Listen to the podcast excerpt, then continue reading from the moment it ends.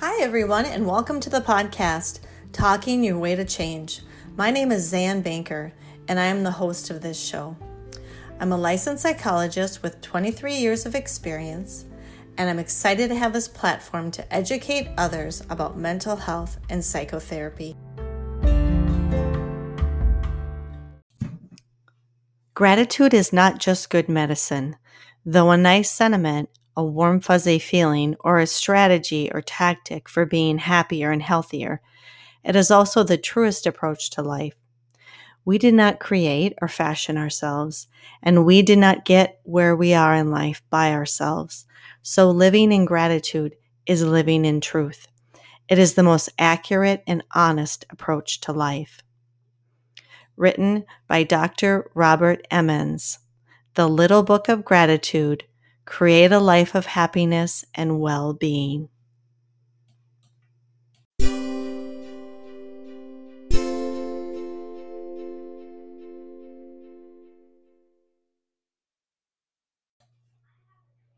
Hi, everyone. Welcome back to Talking Your Way to Change. This is Dr. Banker.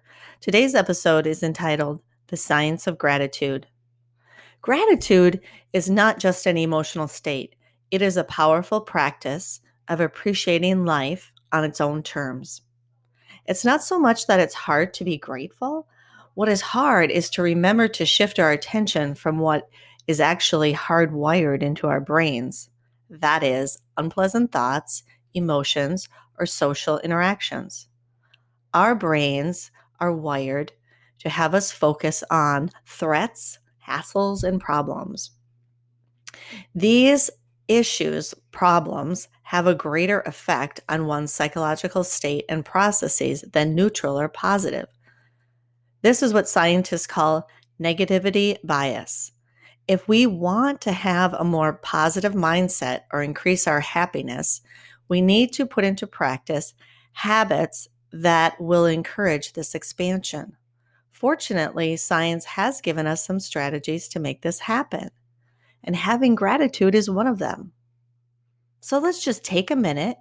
You could close your eyes and picture in your mind's eye something that has happened today that you are grateful for, that you are truly appreciative of having, or having experienced, or perhaps perceived today. It could be something as small as sunlight, the smell of coffee, maybe a Zoom fitness class, a free yoga class on Amazon Prime. Maybe you had time to organize a junk drawer.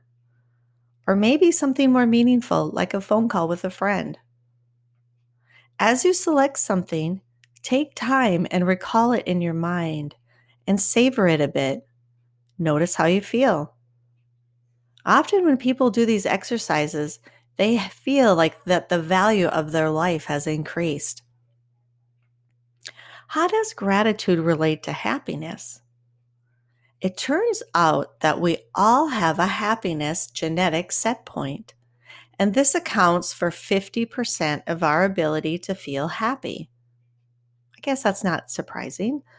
What is remarkable, though, is that the events and circumstances in our lives only account for 10%. The other 40% is our internal state of mind. And it is this 40% that we can actually influence with our behavior intentionally. So it is not what happens to us that makes or breaks us. This research also suggests that if we are looking for our life circumstances to change to give us happiness, like I'll be happy when COVID is over, we're going to fail. It is not so much that circumstances don't impact us positively or negatively. It is just that it only impacts us for a certain amount of time. And scientists call this hedonic adaptation. We actually become accustomed to both positive and negative happenstances, and the effects we get from them emotionally don't work well over time. I think most people can relate to this in terms of material goods. For example, how long does having a new car sustain our joy? We know that people who win the lottery tend to return roughly to their original level of happiness after the novelty of the win has worn off. The same is true for those who are in major accidents and lose the lo- use of their legs. The change in ability can be devastating at first, but people generally tend to return to their pre accident levels of happiness after the habituation period. So, looking to our life circumstances or material successes to make us happy will only make us feel discontent. Thankfully, though, there are practices for boosting our happiness, and practicing gratitude is one of the best activities. There's a famous experiment by Dr. Robert Emmons and Michael E. McCullough at the University of California, Davis, where people who kept a gratitude journal weekly in which they wrote down five things they were grateful for for 10 weeks were more optimistic, enjoyed better physical health, and exercised more regularly more regularly. the takeaway that I want to stress is that the practice of gratitude will give you strategies to improve your well being. I want to leave you with some ideas about how to implement gratitude practices in your life. Here are some ideas for you, and you can start to incorporate these gratitude practices today. First, you could start by pivoting your gratitudes from your senses, like taste, touch, smell, sight, or sound. These are the small things in our life that we can savor. So, before eating your meal, take a moment to center yourself with a few deep breaths and appreciate the food you're about to eat. This, in turn, will relax your body and actually allow you to better absorb nutritional value from the food and feel satiated.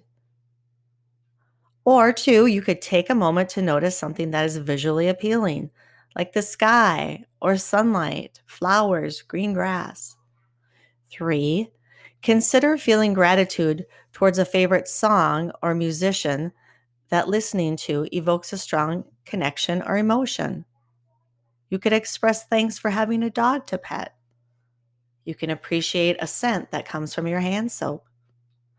Keeping a daily gratitude journal can take five to 10 minutes a day to write down five things that you're grateful for.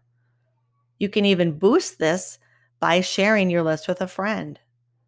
You could share ideas about what you're grateful for with your family at bedtime or mealtime. You could try writing a thank you note to someone and then delivering it. You could go on a gratitude walk. Sometimes it helps to have prompts such as, something money can't buy that I am grateful for. Or a challenge I am grateful for is. I'll leave you with some final thoughts by Robert Emmons.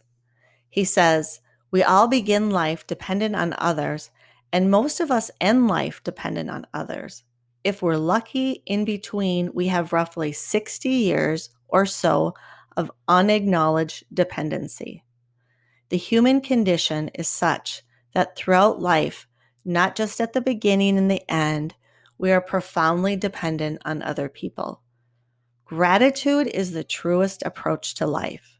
We did not create or fashion ourselves. We did not birth ourselves.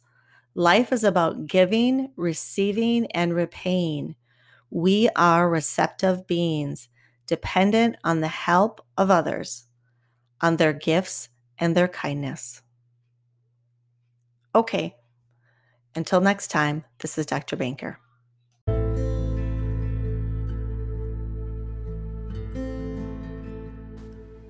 Hi, everyone. Thanks again for listening. I need to alert you that this podcast is not meant to be a substitution for mental health treatment. Although we talk about psychotherapy, this is not your psychotherapy. If listeners are interested in pursuing therapy, I would refer you to psychologytoday.com backslash US or your insurance carrier network. Okay, thanks again. Until next time.